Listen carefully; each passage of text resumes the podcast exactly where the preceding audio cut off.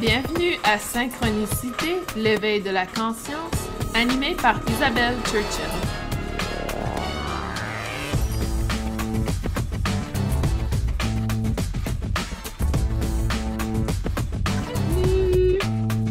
Bienvenue à ce 16e épisode de Synchronicité. Comment allez-vous?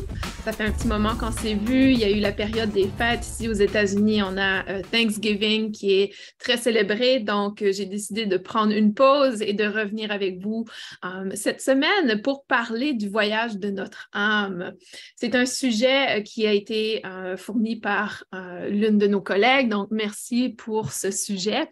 Et aujourd'hui, j'ai pris quelques petites notes parce qu'il y a des choses que je voulais absolument ne pas oublier de parler avec vous. Donc, la question venait d'une personne qui parlait de walk-in, un échange d'âme. Donc, on va parler de ce sujet également aujourd'hui. Pour certaines d'entre vous, ce sera peut-être très particulier comme sujet. Ce que je vous demande, c'est tout simplement de rester ouvert. Comme tous les sujets de synchronicité, des fois, il y a des choses qui peuvent être un peu surprenantes pour certaines personnes et aussi peuvent parfois ne pas vous parler du tout. Et vraiment, moi, ce que je partage ici aujourd'hui, c'est ma vérité à moi qui ne veut pas dire que c'est votre vérité également. Donc, peut-être que pour vous, vous avez une expérience différente. Et je crois fortement qu'il y a différents types d'âmes sur Terre et que peut-être leur voyage peut être différent d'une âme à l'autre. Par contre, ce que je vais partager avec vous aujourd'hui provient de mes canalisations que j'ai faites dans le passé, des expériences que j'ai eues et également d'expériences que je fais. Donc, je fais une méthode d'hypnose régressive qui s'appelle la guérison quantique. Et la guérison quantique est une approche qui est similaire à Dolores Cannon, si vous connaissez Dolores Cannon, qui fait de l'hypnose régressive également, ou qui faisait. Elle a une école très importante aux États-Unis et j'ai été formée sous son approche, sous une étudiante de Dolores Cannon.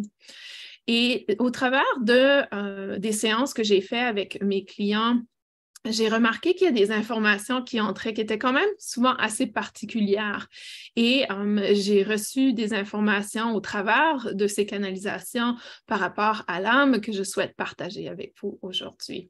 Et comme toujours, pour ceux et celles qui nous écoutent en direct, n'hésitez pas à poser vos questions dans la section commentaires. Donc, le voyage de l'âme, en quelque sorte, sur Terre commence par la naissance, n'est-ce pas? Mais j'aurais tendance à dire qu'il commence un peu avant. Pour moi, lorsque je fais des canalisations avec des gens qui souhaitent avoir un enfant, que ce soit la femme ou l'homme, c'est certain que l'énergie de l'enfant est beaucoup plus présente chez la femme, mais elle peut être présente chez l'homme également. Il arrive que je vais déjà sentir l'âme de l'enfant connecté aux parents. Donc, pour moi, les choses se produisent énergétiquement avant de se manifester physiquement.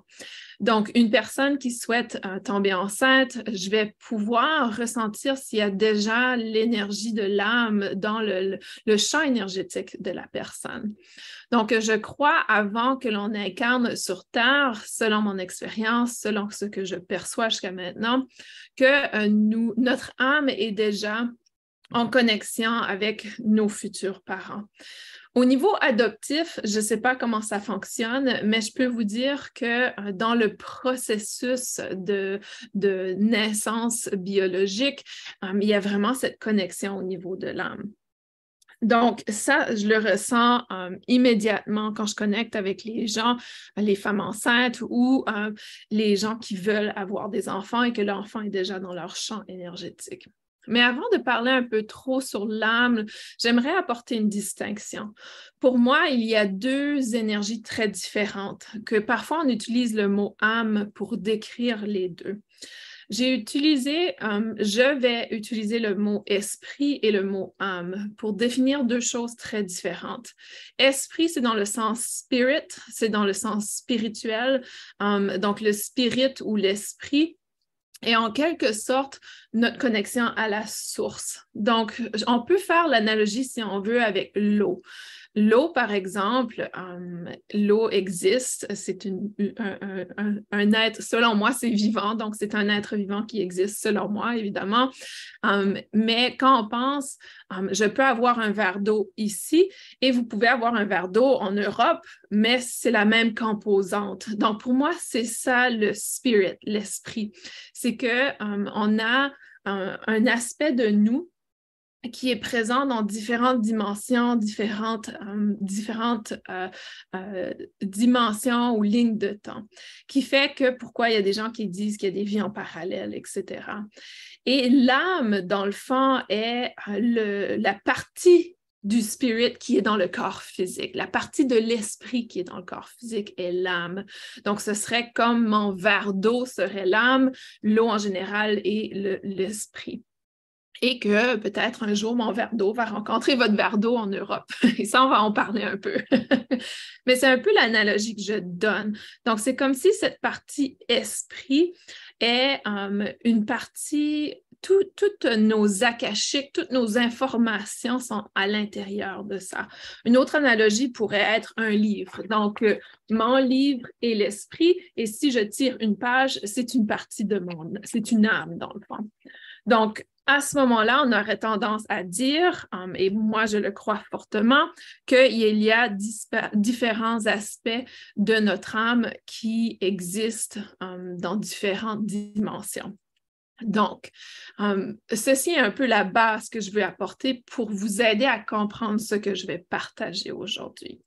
Et encore une fois, c'est un concept qui est un peu difficile à comprendre si on n'a jamais vécu l'expérience ou si on n'a jamais reçu les informations sous forme intuitive. Quand les informations entrent intuitivement pour moi ou sous forme de canalisation, ça prend son sens. Je le ressens à l'intérieur de moi. Donc, ça fait toute la différence. Mais je crois qu'il y a des choses que je vais partager avec vous aujourd'hui qui vont vous parler, que vous allez reconnaître la connexion. Donc, si on veut, l'âme est en quelque sorte une partie de l'esprit qui existe en nous et qui choisit d'incarner. Donc, c'est une partie spirituelle du corps. Et lorsqu'on prend naissance, cette âme arrive dans la sphère énergétique du futur parent pour pouvoir éventuellement entrer dans le futur corps physique. Donc, je sais qu'il y a plusieurs débats aux États-Unis, je ne sais pas c'est comment en France. Aux États-Unis, il y a plusieurs débats par rapport à l'avortement. Il y a aussi probablement des gens qui nous écoutent qui ont perdu un enfant avant la naissance, donc qui ont eu une situation d'avortement avant la naissance de l'enfant. Donc, je crois qu'il y a des choses qui sont importantes à comprendre. Et ça peut aussi aider certaines personnes que vous accompagnez dans leur processus de deuil. Parce que la plupart des gens ont la croyance que l'âme incarne aussitôt que le bébé et aussitôt que la cellule est fécondée, dans le fond. Alors que ce n'est pas du tout le cas, ou ce n'est pas toujours le cas, je devrais dire. Parfois, c'est le cas. Habituellement, ce n'est pas le cas. Normalement, l'âme va incarner aussitôt que tout est prêt pour que l'âme soit vivante, donc, ou que le corps soit vivant. Donc, si l'âme naît et qu'il décède quelques secondes après la naissance, ça peut être justement une problématique de l'incarnation de l'âme. Et je sais que c'est difficile à comprendre, ça fait parfois pas de sens, et peut-être pour vous c'est très farfelu, mais pour moi c'est venu au travers d'une canalisation que j'ai faite pour une femme qui avait perdu son enfant à la naissance. Et les guides partageaient avec elle que, en fait, l'âme avait essayé d'incarner, mais que ça n'avait pas fonctionné. Et la raison pourquoi ça n'avait pas fonctionné, l'âme n'était pas prête, suffisamment prête pour incarner. Que ce n'était absolument rien que la future maman avait fait de mal, etc. Parce que la future maman avait beaucoup, beaucoup de remords, croyant qu'elle s'était mal nourrie, qu'elle avait mal fait ses exercices, peu importe. Et en fait, c'était plutôt une problématique du côté de l'âme qui n'avait pas incarné facilement ou qu'il y avait une problématique au niveau de l'incarnation. Donc, ceci a aidé la future maman à faire son deuil. À un autre moment, dans une canalisation, où je crois que cette fois-là, c'était une régression. La personne avait perdu le bébé avant la naissance. Et lorsqu'elle a fait la régression, elle posait la question de comment se libérer de son deuil, parce qu'elle sentait encore accrochée à ce bébé qui n'avait jamais pris naissance. Et la guidance qu'elle a reçue, c'était que l'âme n'avait jamais incarné et que dans le fond, c'était simplement que l'âme avait changé, si on veut, qu'il y avait eu un processus de changement où l'âme n'était plus en concordance avec les parents. Donc, des fois, on peut le voir justement si vous êtes dans un couple, vous voulez un enfant absolument, mais que le couple n'est pas fort et que dans le fond, l'âme qui va incarner n'aura pas la vie qu'elle avait choisi de vivre et que peut-être vous choisissez de rester ensemble, mais techniquement, vous devriez vous séparer et que l'âme aurait incarné s'il y aurait eu séparation. Mais n'oubliez pas qu'on a toujours un processus décisionnel et que chaque fois qu'on prend une décision, on change de ligne de temps. Qui veut dire que parfois, l'âme qui avait choisi le parent n'est plus en intégrité avec la nouvelle ligne de temps qui a été choisie par la personne. Donc, il y a plein de composantes qui peuvent affecter l'incarnation de l'âme, autant au niveau de l'âme qu'au niveau des futurs parents. Donc, ça, c'est au niveau des canalisations que j'ai reçues, au niveau des hypnoses régressives que j'ai fait avec certaines de mes clientes qui avaient des difficultés au niveau du deuil. Et par la suite, ça m'a fait énormément de sens parce que c'est vrai que des fois, les futures mamans ne ressentent pas du tout le bébé. Ils disent « j'ai l'impression qu'il est mort » ou « j'ai l'impression qu'il ne bouge pas », etc. Et ça peut être justement la connexion du fait que l'âme n'a pas encore incarné. Donc, habituellement, l'âme va incarner à un certain moment de la grossesse et ensuite, quand l'enfant, et des fois, il y a des enfants où le corps, le véhicule, si on veut, le corps physique, va naître, mais il n'y aura jamais eu une âme à l'intérieur. Donc ça, c'est un des non-voyages, si on veut, de l'âme qui ne se déroule pas. Et on peut le voir un peu aussi au niveau du décès. Donc, lorsque une personne est en grande souffrance, parfois l'âme va choisir de partir avant le décès du véhicule, du corps physique.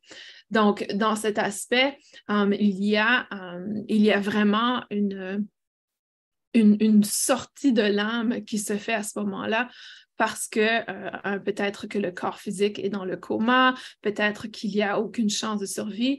Parfois, il y a le fait d'être extrêmement médicamenté, donc dans le processus de soins palliatifs en fin de vie.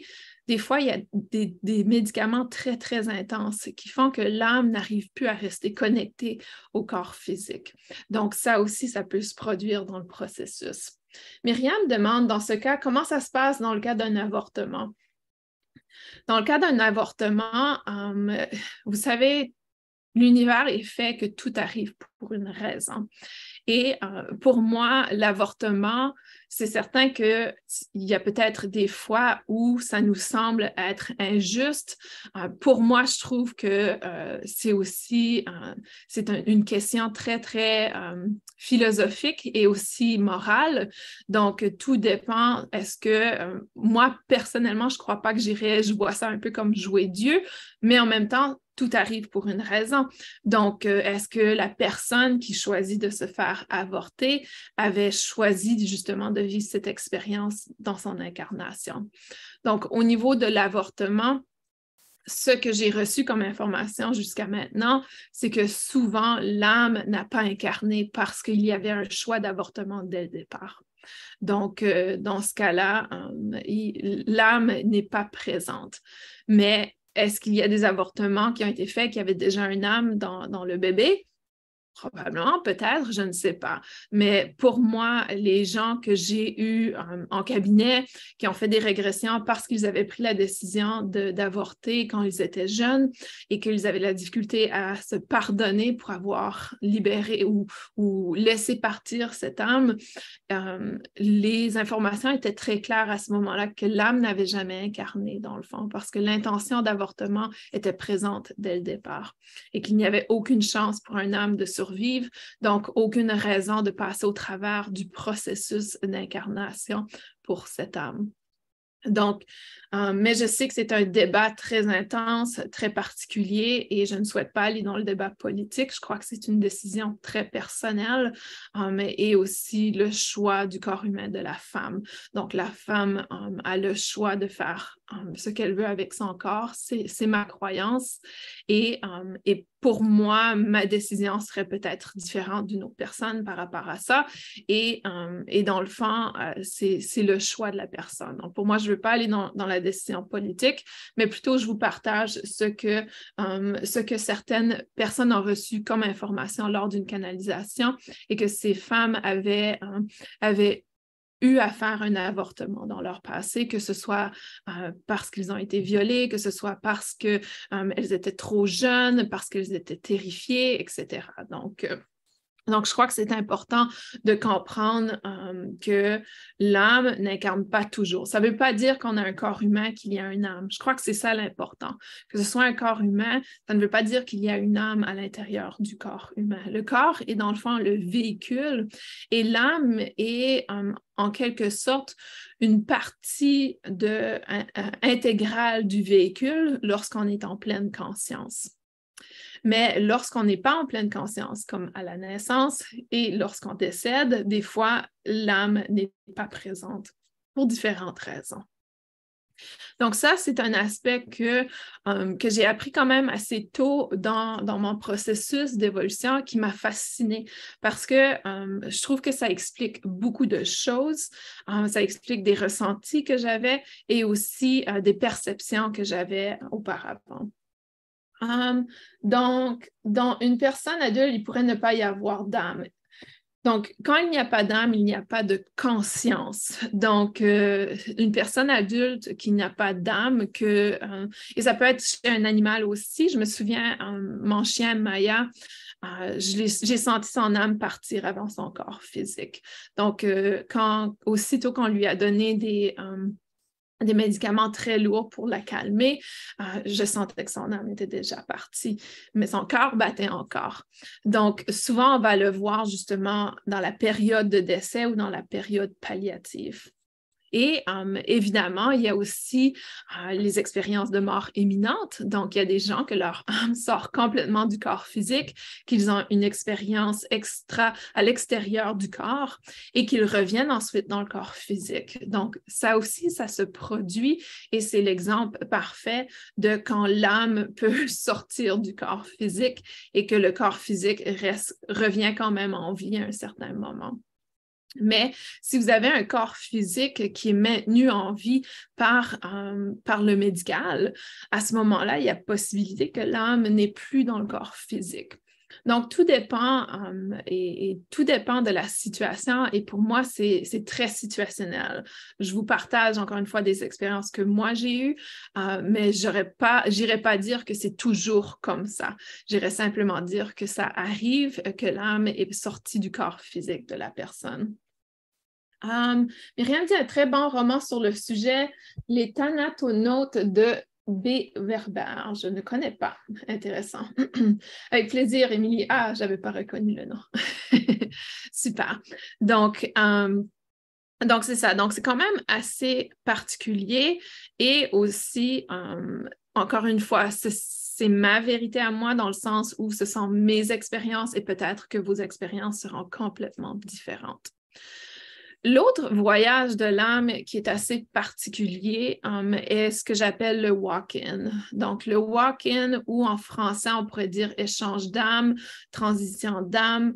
Il y avait encore un autre terme, je crois que c'était... Attends, je vais aller voir parce que c'était justement avec la question d'aujourd'hui. Et c'était un walk-in, dans le fond, c'est un échange d'âme pendant notre vivant. Je vais aller voir, parce que je crois que c'est important d'en parler. Transmigration d'âme. C'est Ghislaine qui avait posé la question, et c'est transmigration d'âme, walk-in. Moi, j'utilise le terme walk-in parce que c'est un terme qui nous vient de... c'est comme ça qu'on l'appelle, walk-in, W-A-L-K, trait d'union I-N. C'est un terme qui vient de Yvonne Perry, qui est une auteure américaine de la Caroline du Nord. Je ne suis pas certaine si ça... non, je crois qu'elle vient du Tennessee. Je ne suis pas certaine si c'est elle qui a créé le terme walk-in, mais elle a définitivement écrit un livre sur le sujet qui apporte énormément d'informations. Malheureusement, je crois qu'il est seulement disponible en anglais, mais si vous comprenez l'anglais moindrement, je vous le conseille fortement. Si ça vous parle, évidemment. Donc, qu'est-ce qu'un walk-in? Qu'est-ce qu'une transmigration d'âme? C'est qu'à un certain moment donné dans notre vie, l'âme, encore une fois, il faut comprendre que l'âme est une partie de votre esprit, une partie seulement de votre spirit. Et à un certain moment dans votre évolution, si l'âme qui a incarné n'est plus en intégrité avec votre évolution, il va avoir un échange d'âme pour vous permettre de continuer votre mission sur Terre, pour vous permettre d'évoluer.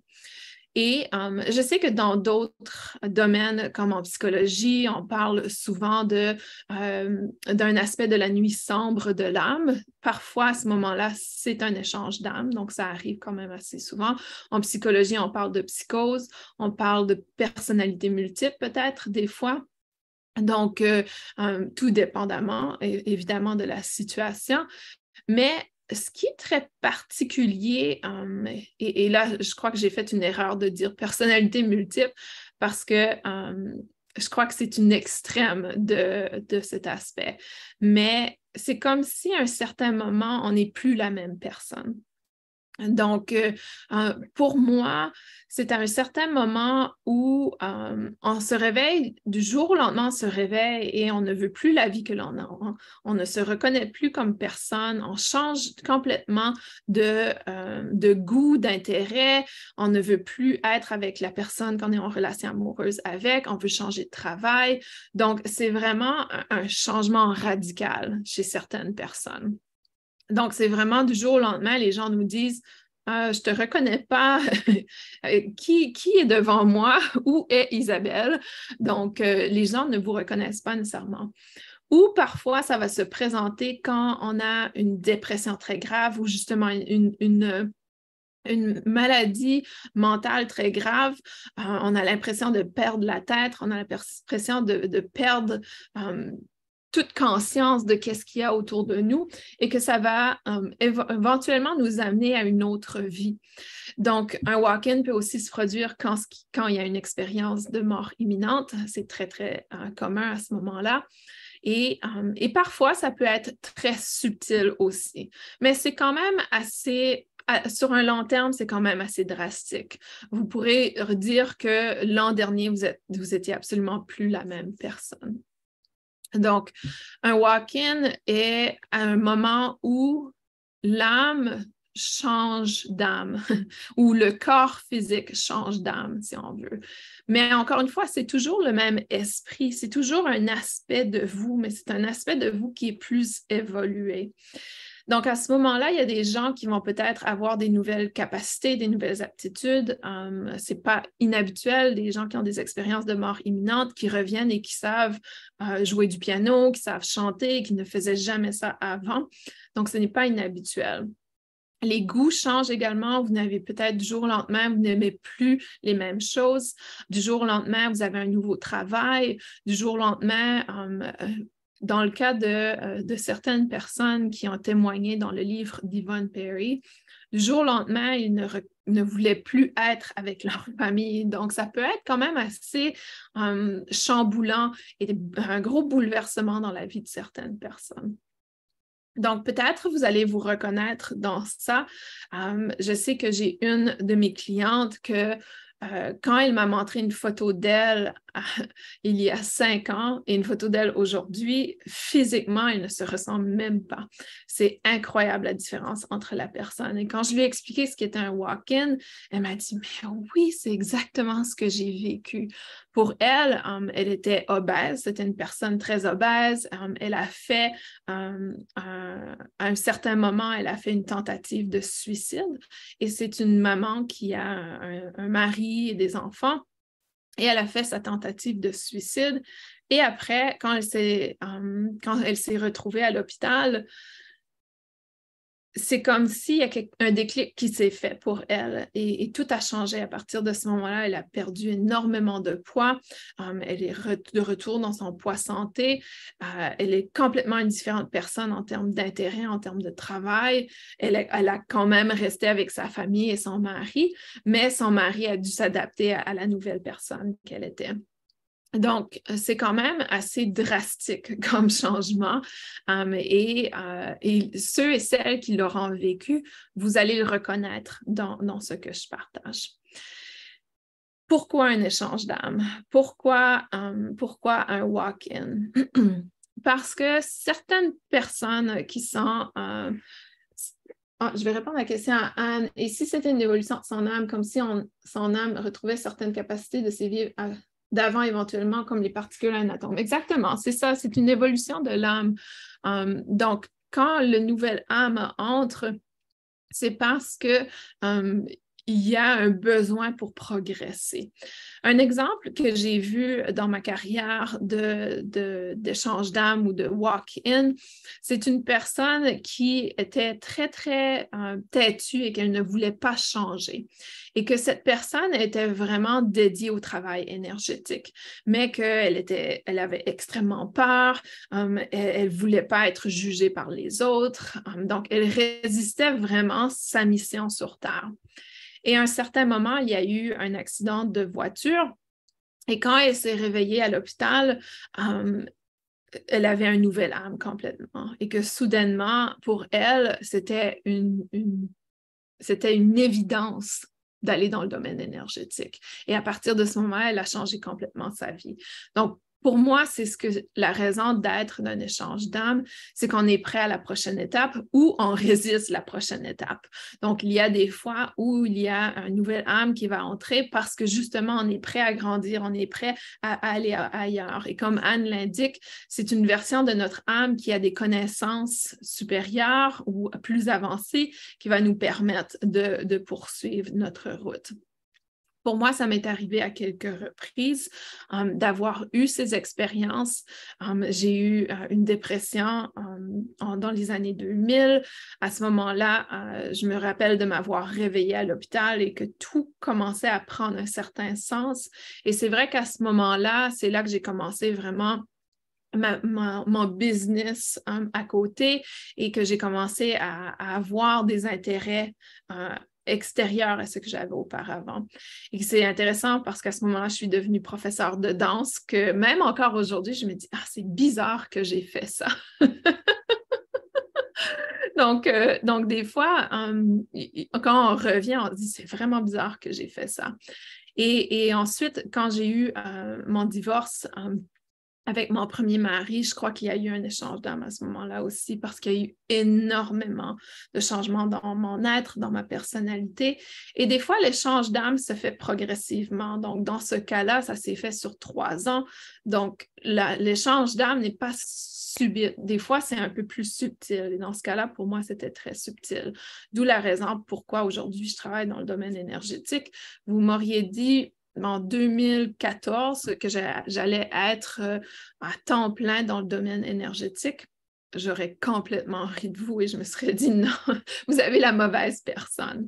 Donc, il y a des aspects justement qui peuvent évoluer et changer, être complètement différents et que vous n'avez même pas idée de qui vous pouvez être dans 1 an, 2 ans d'aujourd'hui. Et ça s'est produit pour moi.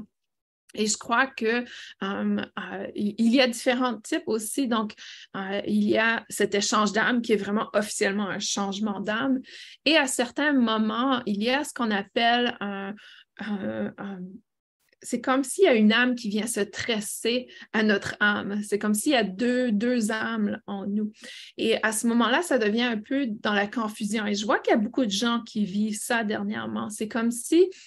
Du jour au lendemain, ils ont une idée et le lendemain, ils ont une autre idée qui est complètement différente. C'est comme... Et c'est pour ça que je disais, c'est un peu comme une double personnalité. Mais là, on ne va pas aller se diagnostiquer, mais, mais c'est plutôt dans l'aspect où on n'arrive pas à prendre des décisions, on n'arrive pas à reconnaître qu'est-ce qui se passe. Une journée, j'aime quelque chose, le lendemain, j'aime quelque chose d'autre. Donc, des fois, il y a une autre âme qui est tressée à notre âme. Et encore une fois, ça fait partie de nous. Ce n'est pas une entité extérieure à nous. Ça fait partie de notre esprit, de notre spirit. Donc, c'est un aspect de nous. Et c'est pour ça que des fois, il y a des gens qui disent... Faites appel à tous les aspects de vous, faites appel à tous les aspects de vous et rapportez tous les fragments vers vous. Donc, pour moi, j'aurais pas tendance à dire ça à tout le monde parce que avoir un échange d'âme, c'est vraiment pas une expérience positive. Juste pour que vous sachiez, dans le sens où c'est pas du gâteau, donc c'est pas facile, c'est très difficile. Souvent, ça vient avec une lourdeur et un poids, une responsabilité. Donc, si vous faites appel à tous les aspects de vous et à tous les fragments de vous et que vous voulez devenir entier, attendez-vous à avoir beaucoup de progression. Quand il y a un échange d'âme, le corps physique a des grandes difficultés. Le corps physique a des grandes difficultés à s'adapter. Donc, c'est aussi un processus, je dirais pas traumatisant, mais très, très... taxant. Ça vient taxer le corps physique énormément. Donc, c'est pas nécessairement... simple à vivre. Un rassemblement de pièces de puzzle. Oui, exactement, Anne. Et il dit, c'est passionnant comme sujet et explication. Ah, c'est absolument passionnant. Et je vous dis que pour moi, j'en apprends chaque jour sur le sujet de l'âme. Guy dit, est-ce qu'en changeant de ligne de temps par choix, il peut y avoir une transmigration d'âme? Oui, absolument. Donc, il peut définitivement avoir une transmigration d'âme si on fait un choix de changer de ligne de temps. Et par contre, quand on fait un choix de changer de ligne de temps, c'est comme si notre âme évolue déjà et choisit d'évoluer. Donc, des fois, il n'y a pas un besoin de transmigration d'âme à ce moment-là. Des fois, l'âme peut continuer d'évoluer ou le corps ou la personne peut continuer d'évoluer avec la même âme. Mais il y a un certain moment, et ça, je le vois beaucoup chez les starseeds, on en a parlé un peu déjà dans le podcast, et les artisans de lumière, les gens qui sont vraiment sur Terre pour éveiller les consciences, pour faire un travail énergétique très, très élevé. Ce sont des gens, vous voyez, pour moi, et avec toute humilité, pour moi, j'ai eu au moins 3 échanges d'âme dans ma vie jusqu'à maintenant et peut-être d'autres que je ne me souviens pas, mais au moins 3. Donc, il y a des gens qui vont passer au travers beaucoup plus souvent que d'autres parce que justement, ils avancent très rapidement, ils sont prêts, ils passent à la prochaine étape. Et par contre, ce n'est pas nécessairement l'expérience de tout le monde.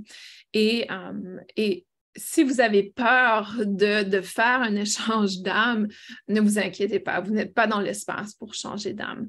Par contre, si pour vous, c'est une curiosité, un intérêt, et peut-être que vous reconnaissez certains signes, certaines choses que je viens de partager avec vous. Peut-être que vous avez eu une maladie mentale qui vous a forcé à changer. Peut-être que vous avez eu une expérience de mort imminente ou un accident très grave qui a changé votre perspective sur la vie. Souvent, quand il y a ce changement de perspective, c'est parce qu'il y a une nouvelle âme qui est entrée. Donc, si vous avez eu des moments dans votre vie où vous avez complètement changé votre vie de A à Z, de votre carrière, vos relations, même l'endroit où vous vivez, donc ça peut être lié. Pour moi, j'ai déménagé à plusieurs fois de nouveaux pays et vraiment quand je déménageais, c'était un changement complet. Donc, et encore une fois, ça peut prendre 1 mois, comme ça peut prendre 3 ans ou peut-être plus pour vraiment intégrer la nouvelle âme. Avec plaisir, Guy. Anne dit, en effet, super intéressant, fragment, c'était le mot que je cherche depuis un moment pour expliquer certains ressentis. C'est ça, des fois, on va se sentir fragmenté. Donc, l'âme va se sentir fragmentée. Peut-être c'est un processus, justement, de transmigration d'âme qui n'a pas été complété. Et l'autre aspect que Yvonne Perry parle dans son processus, c'est que des fois, ce qui est intéressant et ce qui m'est arrivé, des fois, la première âme ne laisse pas la place à la nouvelle âme. Et c'est comme s'il y a un combat entre les deux. Et des fois, il faut vraiment émettre avec autorité le besoin de libérer la première âme. C'est un peu comme faire un deuil dans le fond. Donc, on fait un deuil à un aspect de nous. Et ça, ça va se présenter quand on résiste le changement, quand on a cette difficulté, si on veut, à passer à autre chose, quand on a de la difficulté à accepter la prochaine étape, mais qu'on sait qu'il y a déjà une prochaine étape. Donc, des fois, il y a ce moment-là, les deux âmes vont faire la danse ensemble. Et à un certain moment, il faut libérer complètement l'âme présente. Ça se fait techniquement naturellement, mais quand ça se fait naturellement, des fois, ça peut prendre un peu plus de temps et ça peut être un peu plus dans la souffrance pour certaines personnes. Donc, si vous avez un doute que vous êtes habité, et là, je parle encore une fois de votre esprit, de votre énergie à vous, si vous avez ces deux âmes à l'intérieur de vous ou que vous avez l'impression que vous avez deux âmes, vous pouvez simplement émettre l'intention de libérer la première âme. Peut-être lui écrire une lettre de revoir, peut-être faire une petite cérémonie de deuil, donc de pouvoir libérer cette partie de vous qui n'a plus son utilité. J'aurais tendance à dire, par contre, si vous faites des soins énergétiques comme le Reiki acturien, ça va avoir tendance à libérer tous ces aspects qui ne vous servent plus. Mais des fois, l'âme reste accrochée, mais c'est une âme qui doit transmigrer. Par exemple, en coupant certaines cordes énergétiques, je pense que l'on récupère ces fragments, pour ma part, surtout dans le plexus solaire et le chakra sacré. Corde énergétique est un peu différent, je dirais pas le mélanger à l'aspect d'âme et d'échange d'âme. Corde énergétique peut rester attaché à notre champ énergétique, même si on fait un échange d'âme. Donc, corde énergétique, c'est des liens qu'on tisse avec d'autres personnes sur Terre. Donc, c'est collé au corps physique et au corps énergétique. Et c'est ça qui est important de comprendre, c'est que l'âme peut opérer à l'extérieur du corps énergétique. Donc, quand on parle du corps énergétique, pour moi, c'est en connexion avec le corps physique, le corps mental et le corps énergétique. Donc, ça peut quand même continuer d'opérer d'une certaine façon similaire, peu importe l'âme qui est présente. Mais quand le nouvel âme arrive, il y a peut-être un nettoyage qui se fait. Si c'est un âme qui est beaucoup plus souverain que le premier âme, cette souveraineté va faire que vous aurez une meilleure protection, par exemple. Donc, ça peut être un peu différent. Et je suis très... J'apporterai un petit cautionnement, un petit avertissement par rapport à l'aspect fragment, parce que ça peut être utilisé de différentes façons et peut-être qu'on n'a pas la même signification du mot fragment. Pour moi, fragment, c'est la signification d'être fragmenté et un âme peut définitivement être fragmentée, mais aussi notre champ énergétique peut être fragmenté ou notre corps physique peut être fragmenté ou notre corps mental. Donc, fragment peut dire différentes choses ici. Donc, ça, c'est vraiment l'expérience pour moi en termes de tout ce qui est l'âme, le voyage de l'âme, et est-ce qu'il y a des personnes qui vont incarner et décéder avec la même âme? Absolument. Donc, l'échange d'âme ou le walk-in n'est pas fait pour tout le monde. Ça prend une certaine prise de conscience, un certain éveil de conscience, et ça ne veut pas dire qu'une personne qui a un éveil de conscience, une personne qui est très consciente, va nécessairement faire un échange d'âme. également. Je crois que c'est vraiment dépendant du rôle de la personne sur Terre et aussi de ses connexions. Pour moi, j'aurais tendance à dire que l'échange d'âme est spécifique aux starseeds et par contre, il y a de plus en plus de starseeds sur Terre. J'aurais tendance à dire ça, mais récemment, les canalisations que j'ai reçues semblent indiquer que les personnes qui ne sont pas starseeds peuvent également faire un échange d'âme. Donc, je ne sais pas exactement ce qui est à suivre, les autres informations que je vais recevoir par rapport à ça, mais c'est un sujet qui est fort intéressant. Je vous invite fortement à aller lire sur le sujet, mais encore une fois, à vraiment écouter ce qui vous parle et ce qui ne vous parle pas. C'est vraiment important parce que c'est à vous de faire votre propre discernement. C'est à vous de vraiment aller déterminer est-ce que l'information est pour vous ou est-ce que l'information est pour une autre personne et que ça ne vous appartient pas. Pour moi, j'ai lu quelques détails dans les écrits en français sur les transmigrations d'âme et ça ne m'a pas parlé du tout. Donc, je crois qu'il faut faire quand même attention. Et c'est un sujet qui est un peu plus développé en anglais qu'en français. Et qu'il y a des auteurs, à chaque fois les gens me demandent est-ce qu'il y a un livre que tu peux me donner sur le sujet et c'est des livres en anglais. Je n'ai pas trouvé de livre en français encore qui est en intégrité avec mon expérience et les informations que moi j'ai reçues au niveau des canalisations. Et que ça me parle nécessairement. Mais si vous pouvez lire en anglais, je vous conseille, je vais l'écrire dans la section commentaires. Yvonne Perry. Excellente auteure sur le sujet. Son livre est intitulé « Walkins are among us », donc les transmigrations d'âme vivent avec nous. Et c'est un livre qui apporte beaucoup, beaucoup d'informations, de compréhension, de détails. Elle a beaucoup de témoignages de certaines personnes. Et ça vient un peu, en quelque sorte, banaliser l'expérience. Parce que la première fois que quelqu'un m'a dit que j'avais eu un échange d'âme, je l'ai regardé en voulant dire « Qu'est-ce que tu racontes? C'est pas possible! » Mais plus je lisais sur le sujet, plus je me disais « Wow, c'est exactement ce que j'ai vécu! » OK, il y a peut-être une certaine vérité par rapport à ça. Je trouve quand même ça un peu particulier comme sujet. J'en parle avec vous aujourd'hui parce qu'il y a quelqu'un qui a demandé que j'en parle, mais c'est un sujet que j'aborde pas nécessairement souvent parce que je crois que c'est quand même quelque chose qui est très personnel, très particulier et la personne qui l'aura vécu n'aura pas nécessairement tendance à le partager avec le grand public parce que c'est encore un peu tabou si on veut et on ne veut pas non plus être perçu comme quelqu'un qui est perché ou qui a une problématique au niveau mental par exemple. Donc pour moi, ce n'est pas quelque chose que j'aurais dit à ma psychologue par exemple. Parce qu'elle aurait définitivement cru qu'il y avait une problématique au niveau de ma santé mentale.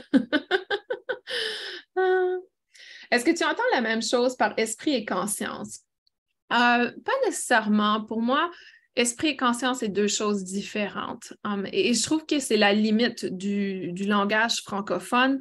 C'est qu'en français, on utilise le mot esprit pour le mental également. Donc, je trouve que c'est vraiment triste qu'on l'utilise de cette façon parce qu'en anglais, spirit veut vraiment dire... l'énergie, donc comme le spirit d'un archange, le spirit, donc c'est vraiment une énergie, c'est une énergie. Alors que la conscience, c'est plutôt la relation entre le mental et l'âme. La conscience, c'est la relation, la connexion entre le mental et l'âme, mais aussi le corps physique. Pour moi, si vous voulez, je le vois comme un triangle. La conscience, c'est comme le centre du triangle et le triangle est composé du corps physique, du corps énergétique et du corps mental. Et quand les trois sont en synchronicité, il y a cette conscience, cette ouverture de conscience. Parce que quand on y pense, un arbre est conscient, un animal est conscient, mais ce n'est pas la même conscience nécessairement qu'un humain. peut-être qu'on serait surpris par Kant, et il y a aussi une âme. Donc, pour moi, la conscience évolue avec l'évolution de l'esprit. Donc, et l'esprit est comme une conscience, si on veut. Et je sais qu'il y a beaucoup de gens qui appellent la source, l'univers, Dieu, la conscience ultime. Donc, si on veut, oui, l'esprit peut être connecté à la conscience dans ce sens-là, mais quand on pense de conscience humaine, c'est plutôt quand il y a une synergie entre le corps mental, physique et énergétique. Et c'est pour ça que quand je parle d'éveil de conscience, pour moi, l'éveil de la conscience n'est pas simplement spirituel. Le plus bel éveil de conscience que vous pouvez faire, c'est de commencer à communiquer avec votre corps physique, de commencer à reconnaître la communication de votre corps physique. Pour moi, ça, c'est un éveil de la conscience et ça fait partie, en quelque sorte, de cette trinité, ce triangle que je décris. Oui, exactement. Eckhart Tolle dit « awareness » en anglais, « conscience ». Myriam dit conscience, présence, selon Eckhart Tolle. Oui, c'est la présence, c'est la prise de conscience, c'est la présence. Et vraiment, c'est quand notre mental devient en quelque sorte conduit par le cœur. Plus on est connecté à notre cœur, plus notre conscience s'évolue. Et pour moi, c'est quelque chose qui est en relation directement avec l'âme, et l'âme est en relation directe avec l'esprit. Mais si on le voit, je vois comme esprit en haut, âme et conscience. Donc, c'est comme cette descente vers la terre, vers l'incarnation. C'est un peu comme ça que je le vois. Mais vous savez, l'esprit a une conscience et l'âme a une conscience. Et la conscience a une âme, un esprit, mais c'est juste comme une version peut-être un peu plus diluée de chaque énergie de l'esprit. Ah, merci pour ta question, Guy, ça me fait beaucoup penser parce que des fois, c'est difficile à définir les termes. Et surtout pour moi, la plupart de mes études, de mes recherches sont en anglais et je trouve que le langage anglais se prête beaucoup plus facilement aux explications énergétiques que le langage français. Et je crois que le langage allemand se prête encore mieux. Donc, si vous parlez allemand, vous pouvez aller voir les significations. Mais des fois, il y a des langages, justement, qui ont été beaucoup plus créés autour de cet aspect. Et c'est pour ça, vous savez, j'enseigne le Reiki et des fois, c'est très difficile de traduire les enseignements japonais parce qu'il y a des choses qui ne se traduisent pas en français. Et je remarque que, vous savez... Ça, c'est intéressant. Vous savez, en France, il y a une approche il y a une approche du Reiki qui se dit le meilleur des Reiki et que pour eux, ils ont retiré l'aspect spirituel complètement de leur approche. Donc, ils disent qu'ils ont le vrai Reiki parce qu'ils n'ont pas la partie spirituelle. Et que pour eux, la partie spirituelle est un farfelu et un faux-frou. Mais dans le fond, c'est une erreur de traduction parce que quand on traduit le Reiki, c'est un aspect il y a le mot « spirit ». Et en français, le mot « spirit » veut dire « esprit ». Alors, eux, ils l'ont traduit comme la force du mental, au lieu d'être la force de l'esprit, du corps spirituel. Donc, c'est vraiment, des fois, les connaissances se perdent dans la traduction. Et ça me fait toujours rire quand je vois cette école de pensée qui dit que le Reiki, c'est une force du mental et non une force de notre âme, de notre esprit, de l'énergie. Parce que quand on regarde les traductions en anglais, on le sait que c'est directement lié au spirit, à la spiritualité. Une présence dans le sens. C'est vrai que quand on écoute les satsang de Moji en anglais, c'est beaucoup plus clair qu'en traduction française comme une évidence. Traduction, trahison, Myriam dit, ouais, on trahit un peu l'essence, comme Anne dit, l'essence du mot. Et c'est pour ça que pour moi, quand je fais des recherches, j'aime faire mes recherches dans différentes langues parce que ça me permet d'aller voir la signification des choses. Ça me permet de comprendre l'essence justement de ce qui est, de l'enseignement qui est partagé. Mais vous savez, quand je fais des canalisations, quand on fait une connexion avec nos guides en termes par exemple, en termes d'hypnose régressive, à ce moment-là, on reçoit l'énergie, l'essence, la vibration. Et des fois, ce n'est même pas des mots, c'est juste un savoir intérieur. Et c'est pour ça que ça, c'est beaucoup plus véritable pour soi que des mots ou des explications qui ont perdu son sens dans la traduction. Oh, Anne, je ne peux pas lire l'allemand. Anne a écrit un mot en allemand et mon frère peut parler l'allemand et ma meilleure amie, mais pas moi. La seule chose que je sais dire, c'est « nein », parce que c'est facile. Alors, j'espère que ça vous éclaire un peu sur le sujet de l'âme. Comme je l'indique, je ne crois pas avoir la vérité ultime, mais pour moi, je partage ce que j'ai reçu comme information et ce qui me paraît quand même compréhensible au travers de la façon que les informations ont été partagées. Et aussi, vous savez, ça a été tellement un honneur d'être témoin, par exemple, d'une femme qui a eu le message que, dans le fond, elle n'a pas tué une âme avec l'avortement, l'âme n'a jamais incarné. Et de voir cette libération et ce pardon s'installer, pour moi, c'était vraiment un moment ultime de vérité et de connexion et de voir que, wow, OK, il y a des choses qui sont au-delà de notre compréhension.